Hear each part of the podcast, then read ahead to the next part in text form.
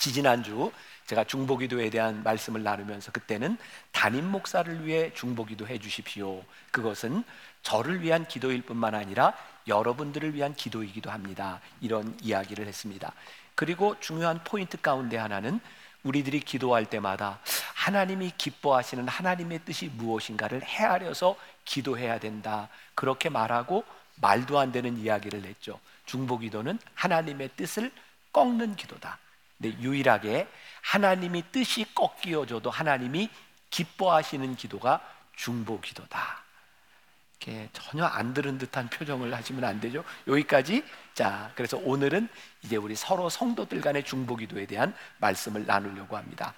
우리 현장에서 중보 기도하는 일들을 통하여 얼마나 큰 능력이 일어나고 있으며 우리 성도들의 삶 가운데서 이 영적 전쟁의 한 가운데서 중보 기도가 얼마나 중요한가 이런 말씀을 나누는 것입니다. 2023년 지난해 4월 18일자 국민일보에 보면 세들백 교회를 설립한 릭 워렌 목사가 그런 이야기를 했어요. 세상 사람이 예수를 믿지 않는 건 변하지 않는 그리스도인을 만났기 때문입니다. 사람들이 예수를 믿지 않는 건 누구 때문이에요? 변하지 않는 그리스도인들 때문입니다. 아, 제가 지난주부터 읽고 있는 책이 있습니다. 탈 기독교 시대의 교회라는 책인데 거기에 보면 그런 이야기가 나와요. 이게 물론 미국의 통계이지만 우리나라도 이제 거의 비슷해질 수도 있다는 생각이 들어요. 지난 25년 동안 미국에는 교회를 떠나간 교회를 출석하지 않는 사람이 4천만 명 됐답니다. 25년 동안. 안 놀라우세요? 25년 동안 4천만이 교회를 나오지 않고 있어요. 물론 그 사람들이 신앙을 떠난 것은 아닙니다. 근데 그 중에 복음주의자들에게 물었습니다. 왜 당신들은 교회를 떠났는가? 놀랍게도 68%의 사람들이 부모님들의 신앙과 부모님들의 모습 때문에 교회를 떠났다라고 이야기를 하고 있습니다. 신앙을 떠나간 하나님을 떠나간 많은 사람들이 하나님 때문에 떠나간 것이 아니라 교회에 있는 신앙인들 때문에 교회를 떠났다라고 대답을 하고 있습니다. 오늘 제가 이 기도에 대한 중요성을 이야기하며 중보 기도에 대한 이야기를 하면서 이 중보 기도가 우리 믿음의 형제 자매들 간에 얼마나 좋은 연합과 아름다운 모습을 만들어낼 수 있는지 그리고 이런 모습을 바라보며 얼마나 많은 사람들이 하나님을 찾게 될지에 대한 기대를 가지고 말씀을 나누려고 하는 거예요. 오늘 말씀 로마서 15장 1절에 보니까 믿음이 강한 우리는 마땅히 믿음이 약한 자의 약점을 담당하고라고 되어 있는데 저기 마땅이라고 하는 말이 영어의 ought to라는 말이에요. must라고 하는 의미죠. 믿음이 강한 자는 반드시 약한 자의 약점을 위하여 기도해야 된다라고 말을 하고 있어요. 근데 이 마땅히 기도할 때 굉장히 아름다운 모습이 보여진다는 거예요. 어제 변화산 새벽 기도회를 마치고 아마 많은 사람들이 이 지역에 있는 이제 식당으로 흩어졌을 겁니다. 아, 우리 청년들이 아 참게 불행하게도 요즘 이 교회 근처의 식당들이 아침에 빨리 문을 안 엽니다. 그래서 혹시 여러분들 중에 이 근처 식당 중에 돈을 벌기를 원하는 사람이 있다면 변화산이 언제 열리는지를 좀 알려주세요. 그러면 한 주간 동안 무지하게 많은 사람들이 갑니다. 근데 여기에 식당들이 문을 열지 않으니까 판교, 서현동 이런 데로 많이 흩어진 것 같아요. 서현동에 한 교인이 가서 감자탕을 먹고 있었답니다. 그런데 어, 우리 교회 청년들이 식당으로 들어오는 걸 보면서 아유 저 청년들 밥을 내가 좀 밥값을 내줘야 되겠다라고 생각하면 밥을 먹고 있는데 무대기로 들어오더래요. 그래서 이거는 다는 못 내주겠다 이렇게 생각을 했지만 그래도 옆에 있는 청년들은 내줘야지 그리고 가서 저 옆에 있는 청년, 청년들 밥값을 내려고 했더니 어떤 가정이 거기에서 식사를 하고 거기 있는 변화산 후드티를 입은 모든 청년들의 밥값을 다 내고 나갔다는 거예요. 판교에 네. 어, 조금 오버하는 경향도 있어요. 네, 자 아무튼 좋아요. 네, 그런 거 좋습니다. 자. 또 우리 교회 청년들이 판교에서 식사를 하는데도 우리 장로님들이 우리 청년들의 밥값을 다 내고 갔다 이런 이야기를 들었어요. 그냥 그 얘기를 들으면서 아름다운 거예요. 그러니까 청년들에 비하면 여유 있는 어른들이 청년들을 위하여 밥값을 내준다. 이건 단순히 경제적인 돈에 대한 문제뿐만 아니라 우리들이 살아가면서 약함을 보았을 때 약한 자들의 약함을 담당하는 것은 공동체의 굉장히 아름다운 모습을 보여줄 수 있는 거죠. 스캇 솔주 목사가 쓴 세상이 기다리는 기독교라는 책이 있습니다.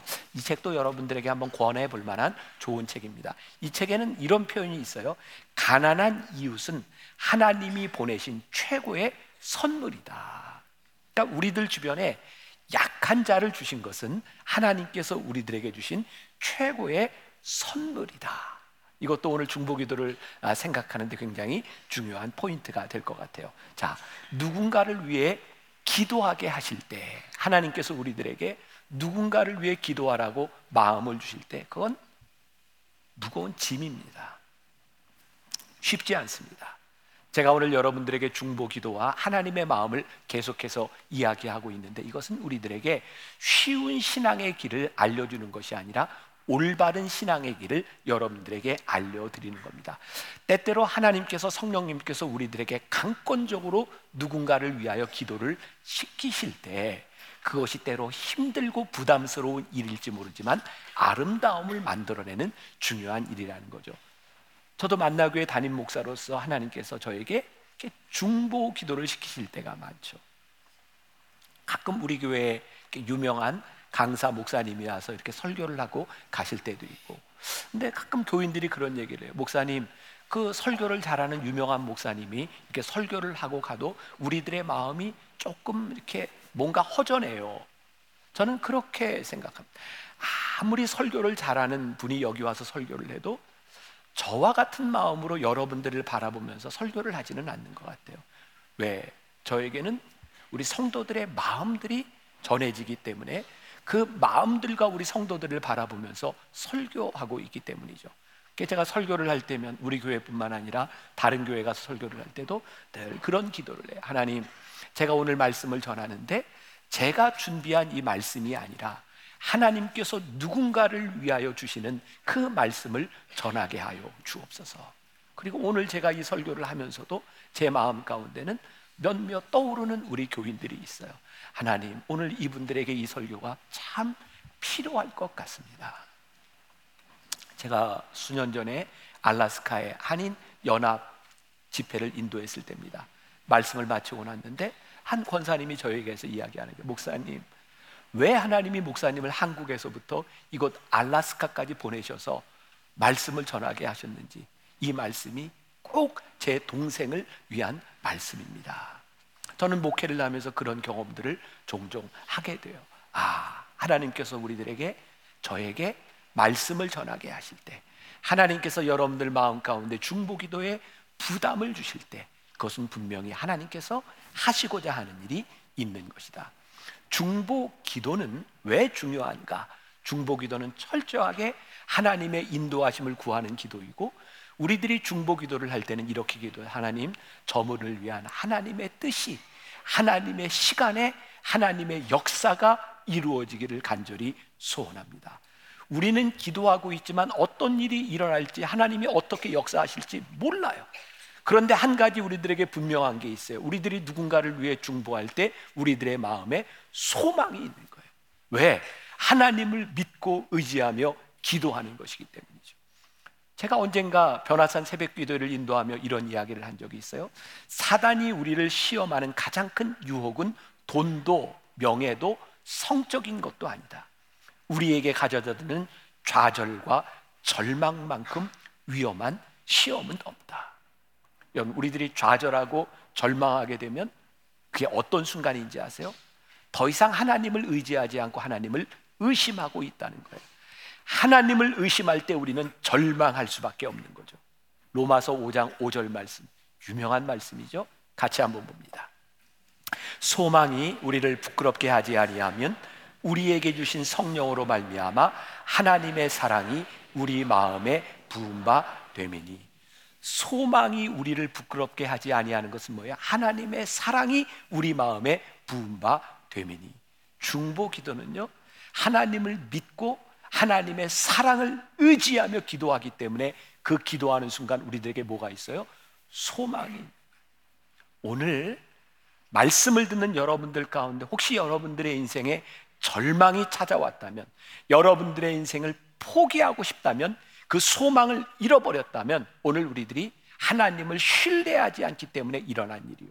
여러분들 주변에 누군가 절망하는 사람을 바라보며 하나님께서 여러분들에게 기도하게 하시는 마음의 부담을 주셨다면 그 부담은 소망으로 이끌어가고 있다는 것을 우리들이 기억해야 될 필요가 있어요. 오늘 말씀 가운데 아주 중요한 중보기도의 기준에 대한 말씀을 하고 있습니다. 자, 1절 말씀에 보니까 믿음이 강한 우리는 마땅히 믿음이 약한 자의 약점을 담당하고 라고 되어 있어요. 아, 중보기도는 믿음이 강한 자가 믿음이 약한 자를 위해 기도하는 거구나. 우리가 객관적으로 어떤 정량적 평가를 할 수는 없지만 우리들은 알아요. 내가 누군가를 바라보면서 그래, 내가 그래도 오래 믿었고 내 믿음이 낫지. 그러니까 우리들 눈에 저 사람이 믿음이 약하다라고 보이는 사람이 있어요. 중보기도는 뭐라고요? 믿음이 강한 자가 믿음이 약한 자의 약점을 담당하고 기도하는 것이다. 그런데 굉장히 중요한 게 있어요. 우리들이 약한 자를 위하여 기도할 때 이것이 힘이 있어서 전도서 4장 12절 말씀에도 한 사람이면 패하겠거니와 두 사람이면 맞설 수 있나니 세 겹줄은 쉽게 끊어지지 아니하느니라 분명히 힘이 있는데 실제로 중보 기도가 이루어지고 함께 기도하는 모든 그런 기도 모임이 그렇게 바람직한 것만은 아니라는 거예요. 기도하는 사람들 사이에 불협화음이 날 수도 있고 거기에 분쟁과 싸움과 미움이 있기도 하다는 거예요. 오늘 중보 기도에 대한 굉장히 중요한 기준을 말씀하고 있는데 믿음이 강한 자는 믿음이 약한 자의 약점을 너희들이 당연히 감당하고 하는 것이지 내가 믿음이 강하다고 영적 교만을 가지고 누군가를 비난하거나 누군가를 훈계하거나 누군가의 마음을 아프게 하지 말라는 거예요. 그때 믿음이 강한 자와 약한 자 사이에서 중보기도의 모임 가운데서 이 불협화음이 나오는 것은 올바른 기도의 모습이 아니에요. 제가 목회를 하면서 제일 가슴 아픈 게 뭔지 아세요? 신앙의 연조도 오래됐고 믿음이 있다고 하는 사람들이 믿음이 약한 사람들에게 상처를 주는 일들이 너무나 쉽게 당신의 믿음이 그게 뭐냐고 그 신앙생활이 그게 뭐냐고 누군가를 질책하면서 누군가에게 상처를 주는 일만큼 마음 아픈 일이 없어요. 믿음이 강한 자는 마땅히 연약한 자의 짐을 감당하는 것이지 누군가에게 상처를 주는 것이 아니라는 거예요. 제가 지난 변화산 기간 중에 이런 이야기를 했어요. 기독교는 우리들이 얼마나 성공했는가를 자랑하는 종교가 아니라 하강의 종교다. 예수님을 믿음으로 인하여 우리들이 얼마나 낮아졌는가를 자랑할 수 있는 것이 우리 믿음의 진리이지 내가 잘난 것을 자랑하는 것이 우리 신앙이 아니라는 거예요. 그러니까 우리들이 누군가를 위하여 기도를 할 때 분명히 저 사람은 내 수준하고 안 맞아. 그런데 믿음의 화음, 불협화음이 아니라 아름다움을 아름다운 소리를 만들어 가기 위해서 어떻게 해야 돼요? 믿음이 강한 우리가 약한 자에게로 내려가야 되는 거예요. 그 사람에게 맞춰 줘야 되는 거예요. 조금 유치한 것 같지만 그 사람을 배려하는 마음들이 우리들에게 있어야 됩니다. 히브리서 4장 15절에도 우리에게 있는 대제사장은 누구예요? 예수님이에요. 우리 연약함을 동정하지 못하실 리가 아니요. 예수님은 우리의 아픔을 아시기 때문에 죽기까지 낮아지셔서 종의 몸을 입고 우리들에게 오셨다는 거예요. 중보 기도는 힘든 거예요. 어려워요. 우리가 다른 사람에게까지 낮아진다는 것이 얼마나 무겁고 짐이 되는 일인지 몰라요. 초대교회에도 오늘 사도 바울이 로마에 있는 교회 로마서를 썼을 때 무엇을 보았어요? 너희들 가운데 이렇게 짐을 좀 쳐줘야 될 사람이 있다. 어려움을 당하는 사람이 있다. 갈라디아서 6장 2절에도 보면 아주 흥미로운 말씀이 나와 있어요. 너희가 짐을 짐을 서로 지라. 그리하여 그리스도의 법을 성취하라. 신앙의 공동체를 바라보면서 그리스도의 법을 성취하는 방법을 사도 바울은 뭐라고 봤어요? 여러분, 여러분들의 짐을 서로 지십시오. 자, 여러분들 개미와 배짱이 이야기를 아시죠? 네. 개미는 여름 내내 열심히 땀을 뻘뻘 흘리고 일해서 겨울에 먹을 양식을 이렇게 쌓아놨고 배짱이는 여름 내내 기타 치고 노래, 노래 만 부르다가 겨울이 되어서 먹을 게 없어서 헐벗고 구걸을 하러 다니는 모습. 그게 여러분들이 알고 있는 개미와 배짱이 이야기잖아요. 다른 버전이 있어요. 어떤 버전이냐, 버전이냐면 원래 개미가 그렇게 부지런한 곤충이 아니래요. 그런데 여름에 배짱이가 기타 치고 노래를 불러주니까 그 노래를 힘입어 열심히 일을 한 거래요. 그래서 먹을 거를 이렇게 싸놨으니 겨울에 배짱이가 먹을 게 없을 때는 마땅히 개미가 배짱이에게 먹을 걸 줘야 되는 거예요. 어때요? 이게 새로운 버전이에요. 자, 우리들이 살아가면서 우리들에게 일어나는 일들은 절대로 일방적이지 않아요. 저는 중보 기도를 보면서 여러분들이 중보 기도를 할 때, 아, 나는 누군가를 위해 기도하고 있어 라고 생각할지 모르지만 사실은 중보 기도를 하면서 중보 기도하는 사람의 믿음이 자라요. 사실은 누군가를 위해 기도하면서 그 사람의 짐을 담당해 주지만 하나님께서 우리의 짐을 담당해 주시는 놀라운 은혜를 경험하게 돼요. 사도 바울이요. 빌립보에 있는 교인들에게 빌립보서 1장 8절에서 이렇게 얘기합니다. 내가 예수 그리스도의 심장으로 너희 무리를 어떻게 사모하는지 하나님이 내 증인이시니라. 지난 변화산 기간 동안 계속해서 빌립보서의 말씀을 가지고 나눴는데 제가 사실 이 부분은 다루지 않았거든요. 제가 여러분들에게 자주 그런 얘기하죠. 저는 사도 바울의 편지를 읽을 때 사도 바울의 마음이 느껴진다. 제가 사도 바울을 참 좋아한다. 오늘 이 말씀이 그 부분 중에 하나예요. 내가 그리스도의 심장으로 너희 무리를 어떻게 사모하는지 하나님이 내 증인이라. 사도 바울이요. 교인들을 향한 그 마음, 그리스도의 심장으로 내가 너희를 사모한다. 라고 말을 하고 있어요. 제가 20대 아, 중후반 넘어갈 때 은혜를 체험하고 아, 내가 목회를 해야 되겠다. 이렇게 마음을 먹었을 때. 그리고 그때 제가 미국 유학을 갔어요. 그런데 공부를 하면서 제가 소명을 받기는 했는데 내가 목회를 할 수 있을 것 같지는 않았어요. 왜냐하면 제가 생각할 때 제 성품이 목회자로서 그렇게 좋은 성품이 아니었어요. 제가 생각할 때 무엇보다 저에게는 공감 능력이 굉장히 떨어졌고요. 저는 이렇게 눈물을 흘리는 사람, 잘 이해가 안 됐던 사람이에요. 그러니까 나는 내가 이런 마음을 가지고 이렇게 차가운 성격을 가지고 내가 어떻게 목회를 할 수 있을까? 그게 저에게 고민이었던 시절이었어요. 그때 제가 유학을 가서 한 6개월 동안 미국에 있는 한 장로교회를 성가대원으로 그냥 출석하던 때가 있었어요. 저도 그냥 이렇게 성가대원으로 6개월을 봉사를 하는데 그 교회가 제가 있던 시카고의 제일 큰 한인 교회 중에 하나였어요. 근데 예배를 드리면서 이렇게 제가 느껴지는 게 아, 이 교회는 어떻게 이렇게 큰 교회가 됐을까? 교회가 성장한 게 이해가 잘 안 되는 거예요. 왜냐하면 목사님의 설교가 그렇게 성장할 정도의 설교는 아닌 것 같아요. 지금 여러분들 마음 가운데 야 목사가 어떻게 이렇게 교만하게 누구 설교를 저렇게 평가하고 얘기할 수 있나? 근데 괜찮은 게 그분이 저희 외삼촌이셨어요. 그러니까 이런 얘기를 해도 괜찮아요.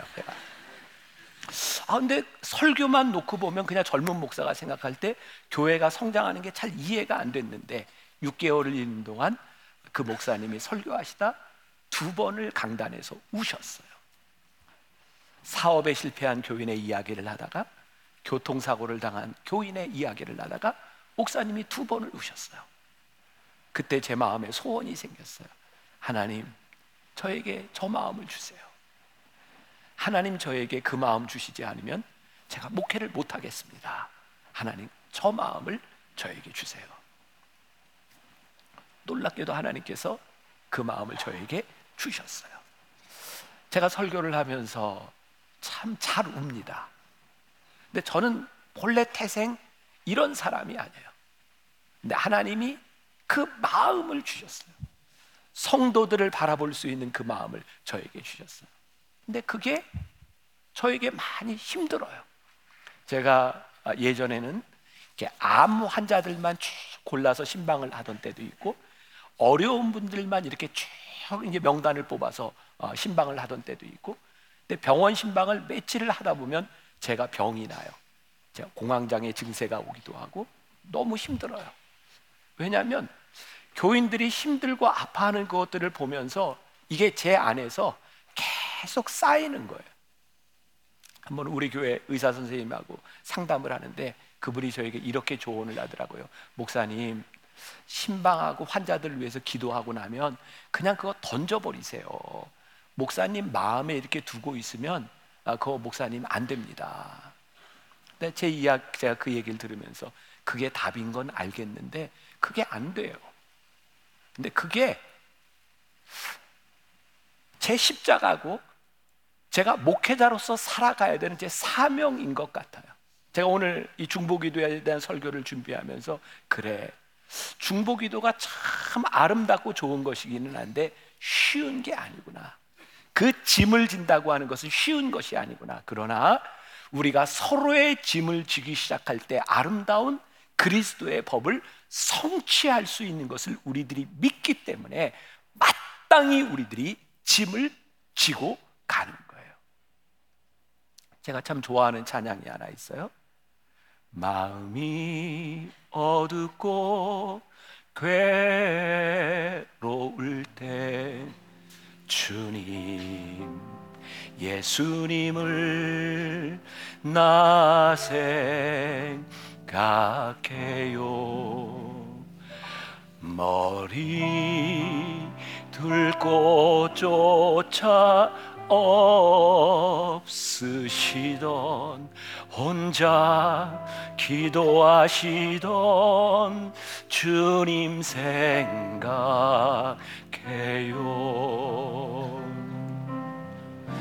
주님만 섬기며 따르기로 한난 세상이 주니 모든 괴로움 버리고 예수님처럼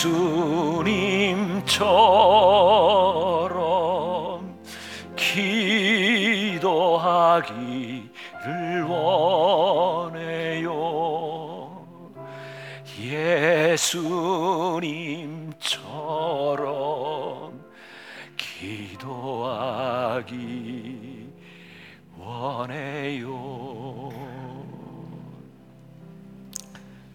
주님의 마음이 느껴지세요? 아, 짐을 지는 것, 기도하는 것이 결코 쉬운 일이 아닙니다. 그러나 그리스도의 법을 성취하는 일이기 때문에 우리들이 마땅히 누군가의 짐을 담당하고 기도하는 거죠. 자, 오늘 말씀의 제일 중요한 부분이 될 것 같아요. 이 중보기도의 원리를 우리들이 배우는 데 있어서 기억해야 될 게 있다. 2절 말씀 보겠습니다. 2절. 자, 같이 봅니다. 2절 말씀. 자, 시작. 우리가 각 음. 죄송해요. 2절 2절 말씀. 내가 틀렸나? 우리 각 사람이 이웃을 기쁘게. 2절, 2절. 자, 2절. 우리 각 사람이 이웃을 기쁘게 하되 선을 이루고 덕을 세우도록 할지니라. 선을 이루고 덕을 세우도록 할지니라. 이 두 가지를 우리들이 기억해야 되는데 선을 이룬다고 하는 말이 영어로 do what is for his good이라고 되어 있어요. 자, 이게 제가 영어로 표현하는 굉장히 중요한 부분인데 선을 이룬다고 하는 게 뭐냐면 나에게 이롭게 되는 것이 아니라 그 사람에게 선이 되는 좋은 것을 행하는 것 그게 중보 기도라는 거예요. 잘 기억하세요. 우리들은 누군가를 위해서 기도할 때 우리 기도가 기도자가 상처를 받거나 문제가 생기는 것 중에 하나가 우리는 이만큼 기도를 했으니 우리들이 이만큼을 얻어야 된다고 생각할 때가 많이 있고 내가 당신을 위하여 이만큼 기도했으니 나에게 무언가 아, 그 기도에 대한 대가가 돌아왔으면 좋겠다라고 생각할 때가 있어요. 중보 기도는 그런 기도가 아니라는 거예요. 그냥 그 사람을 위해 기도했으면 끝. 그게 중보 기도다. 이거를 생각하지 않으면 우리들이 중보 기도를 할 수가 없는 거예요. 세상은 늘 give and take입니다. 내가 이만큼 했으니 내가 이만큼 받을 권리가 있어. 이것은 세상의 논리입니다. 중보 기도의 논리는 그렇지 않아요. 제가 오래전에 읽었던 설득의 심리학이라는 책을 보면서 그런 생각을 한 적이 있어요. 야, 이 책은 나 말고 다른 사람은 아무도 안 봤으면 좋겠다. 그 책의 이 설득의 심리학에 보면 사람들의 심리를 이용하는 방법이 나오는데 진짜 돈 버는 방법이 거기 있어요. 야, 요렇게 심리를 이용하면 돈 벌겠구나. 요런 책은 나만 봐요. 다른 사람이 보면 안 되는 책이에요. 아마 그때 제가 보았던 것 같아요. 데니스 레건이라고 하는 사람이 실험을 합니다. 자, 그림을 좀 보여줘 보세요.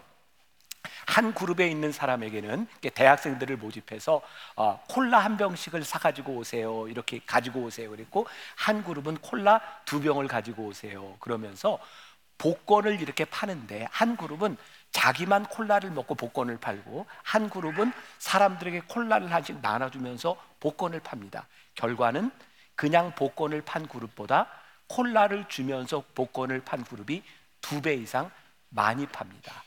이게 흔히 이야기하는 호혜성의 원리라는 거예요.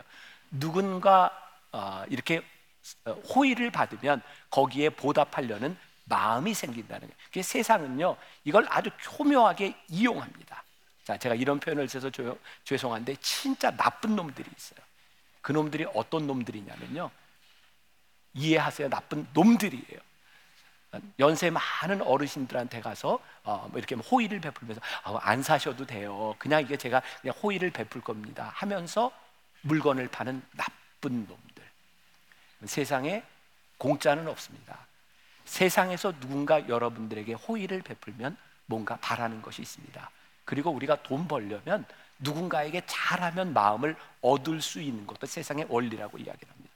근데 중보 기도는 우리의 신앙은 이런 세상의 원리로 되어지는 것이 아니라는 거예요. 우리가 기억해야 될 것, 내가 누군가의 짐을 지고 누군가를 위해 기도한다면 그 사람을 통하여 나에게 돌아올 어떤 것도 생각하지 말아라.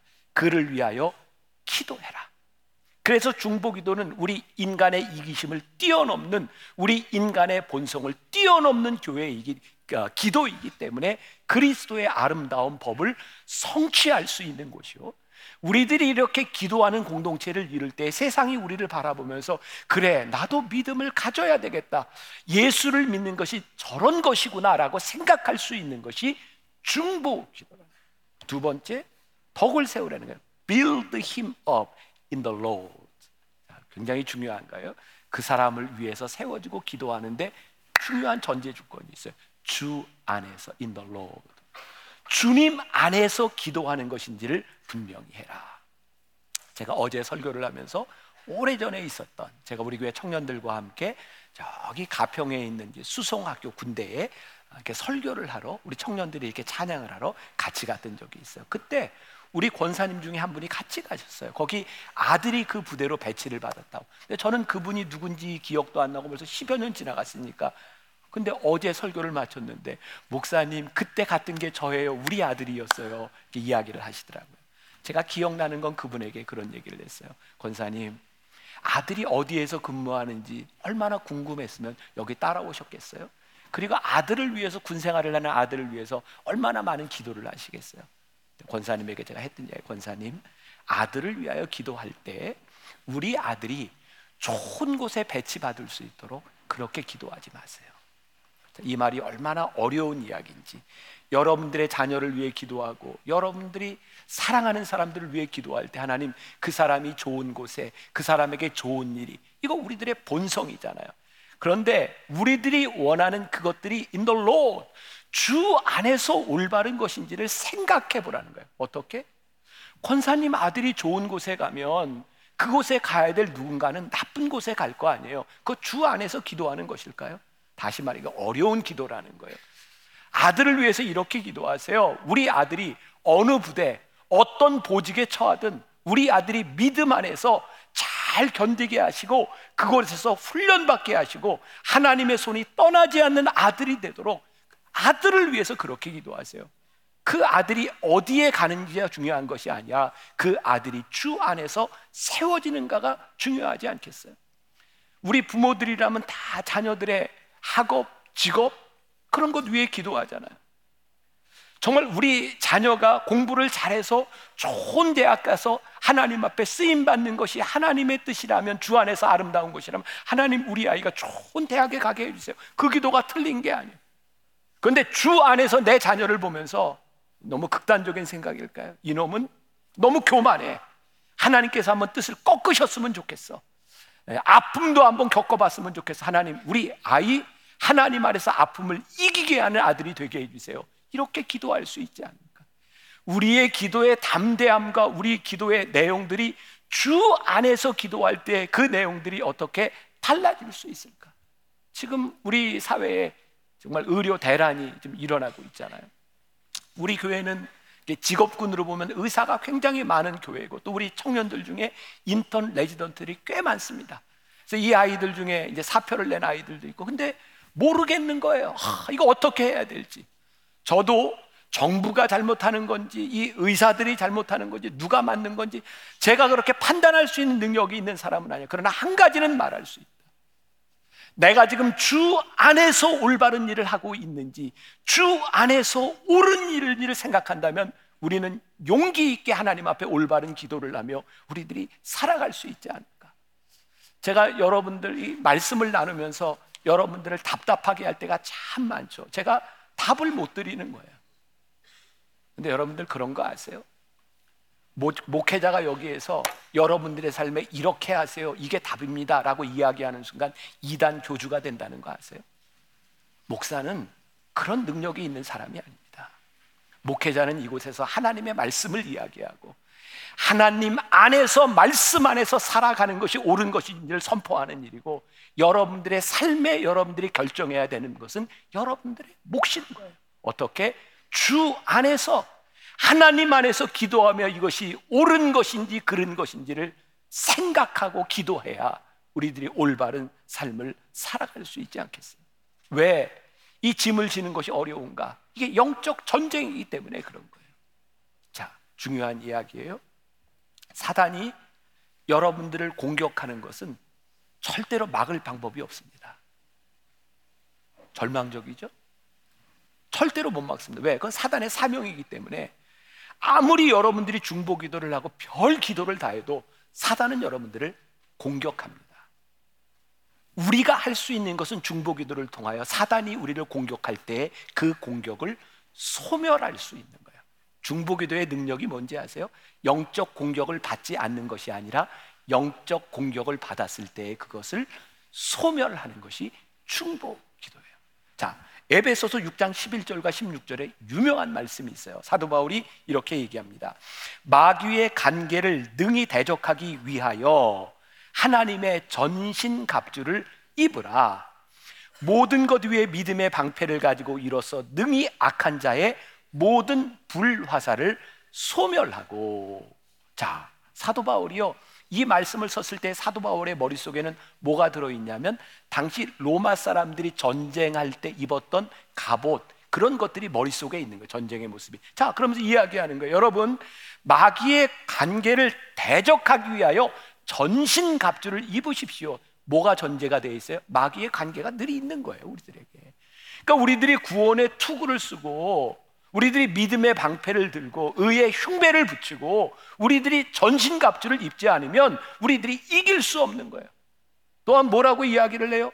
믿음의 방패를 가지고 이로써 능히 악한 자의 모든 불화살을 소멸해라. 악한 자가요 우리들을 향해서 화살을 쏜다는 얘기예요. 문제는 우리들이 그것을 어떻게 소멸할 것이냐에 대한 문제죠. 자, 조금 전에 이야기했어요. 사도 바울의 머릿속에는 당시 로마 사람들이 어떻게 전쟁했는지 그 모습이 머릿속에 있었다고요.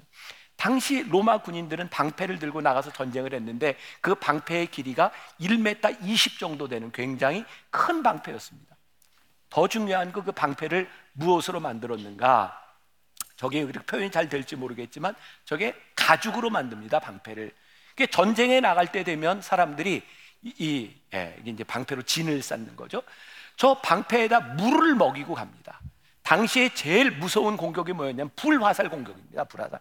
쫙 불화살을 쏘면 여기 그 300이라는 영화에 화살이 막 나오는 장면이 있나 모르겠다. 있으면 보여주고 없으면 상상하시고. 네, 여기 300이 있네요. 네. 자, 어떤 장면? 조금만 보세요. 조금만 기다리세요. 조금만. 요, 저, 저, 저, 저, 저. 우와, 저렇게 오는 거예요. 근데 저기에 불이 있는.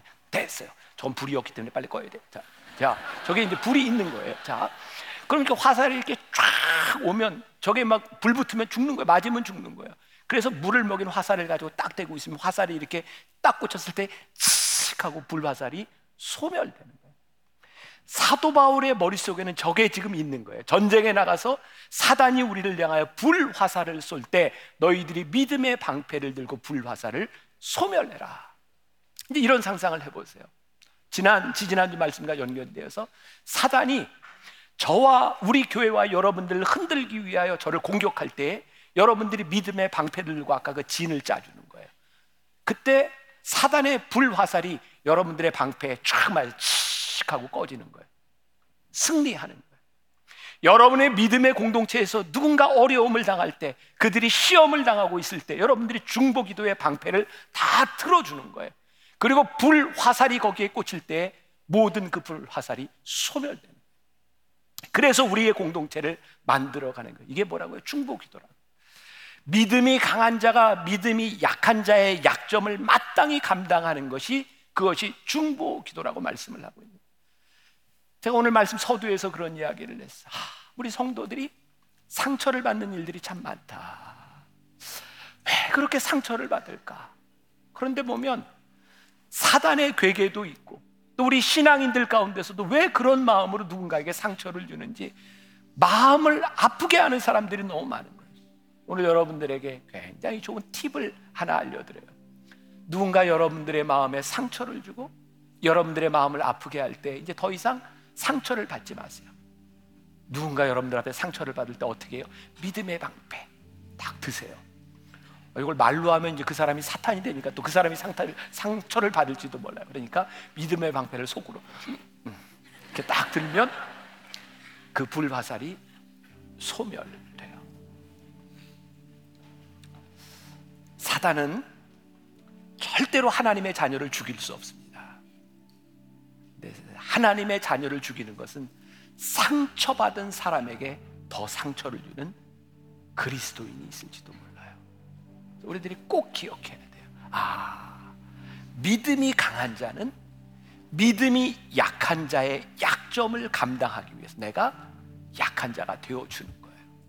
그 사람의 짐을 내가 능히 쳐주는 거예요. 비난하는 것이 아니에요. 믿음의 방패를 들고 진을 짜는. 오늘 이 중보 기도의 역사가 우리 만나 교회 여러분들이 이 만나 교회에서 신앙생활을 하는 동안 이 교회 안에 저 뒤에 있는 개인 기도실, 저 4층 잠옷실에 있는 기도실, 1층에 있는 잠옷실에 있는 기도실, 1층에 어머니 기도실, 여러분들의 기도의 족적, 여러분들의 기도의 흔적, 여러분들의 눈물이 뿌려지기 시작할 때 이 교회 전체가 여러분들의 삶이 전체가 방패의 진을 만들지 않을까. 한번 상상해 보세요. 와, 아이언돔이야. 사탄이 보니까 만나교회는 그냥 이 많은 사람들이 믿음의 방패를 들고 싹 감췄어. 어, 그랬더니 막 환청이 들려. 불화살이 다 소멸되고 있어. 놀랍잖아요? 놀래주세요. 놀랍잖아요? 네. 우리가 이런 기도의 공동체 그렇게 만들 수 있다면 오늘 누군가 힘을 얻고 믿음으로 나아가지 않겠습니까? 우리 같이 찬양합시다. 누군가 널 위해 기도하네.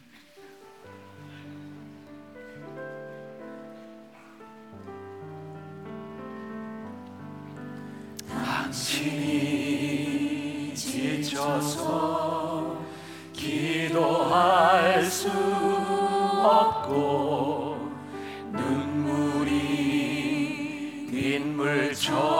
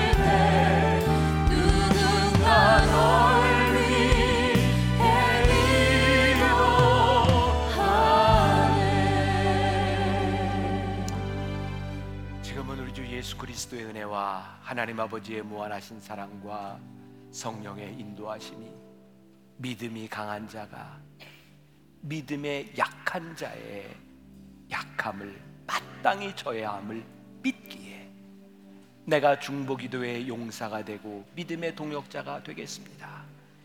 믿음의 방패를 들고 악한 자의 불화살을 소멸하겠습니다.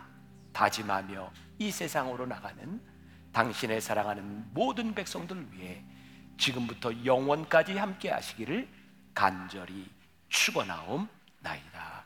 아멘.